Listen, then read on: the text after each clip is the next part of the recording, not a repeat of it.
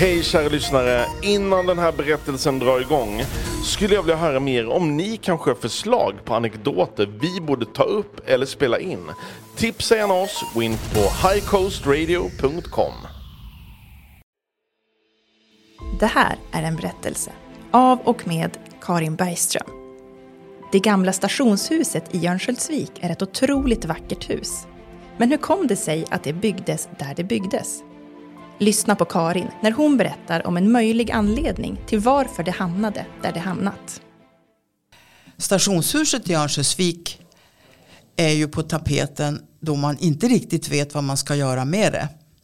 Det är ju byggnadsminnesmärkt som det heter och det gör att man varken interiört eller exteriört får bygga om om man inte följer särskilda regler. Stationshuset byggdes 1893 och eh, då hade man alltså dragit en bibana mellan Mellansel och Örnsköldsvik. Och man kan ju tycka att det här stationshuset ligger lite skevt till om man så säger. Det är långt till stan. I de flesta städer i vårt land så har man byggt stationshuset på rak linje ifrån torget. Det vill säga idag ligger station rätt till.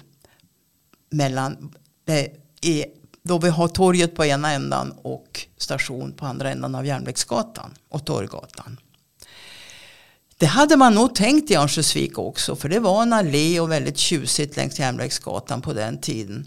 Men då upptäckte man ju då när man började provköra den här banan sägs det att banan lutade så att om man hade försökt kliva ur tåget där station ligger idag så hade man ramlat framstupa.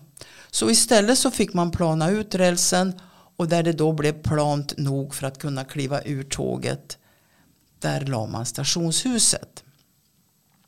Och otaliga är de förvecklingar som har uppstått mellan besökare och Örnsköldsviksbor om var man skulle kliva av när man kom till Örnsköldsvik.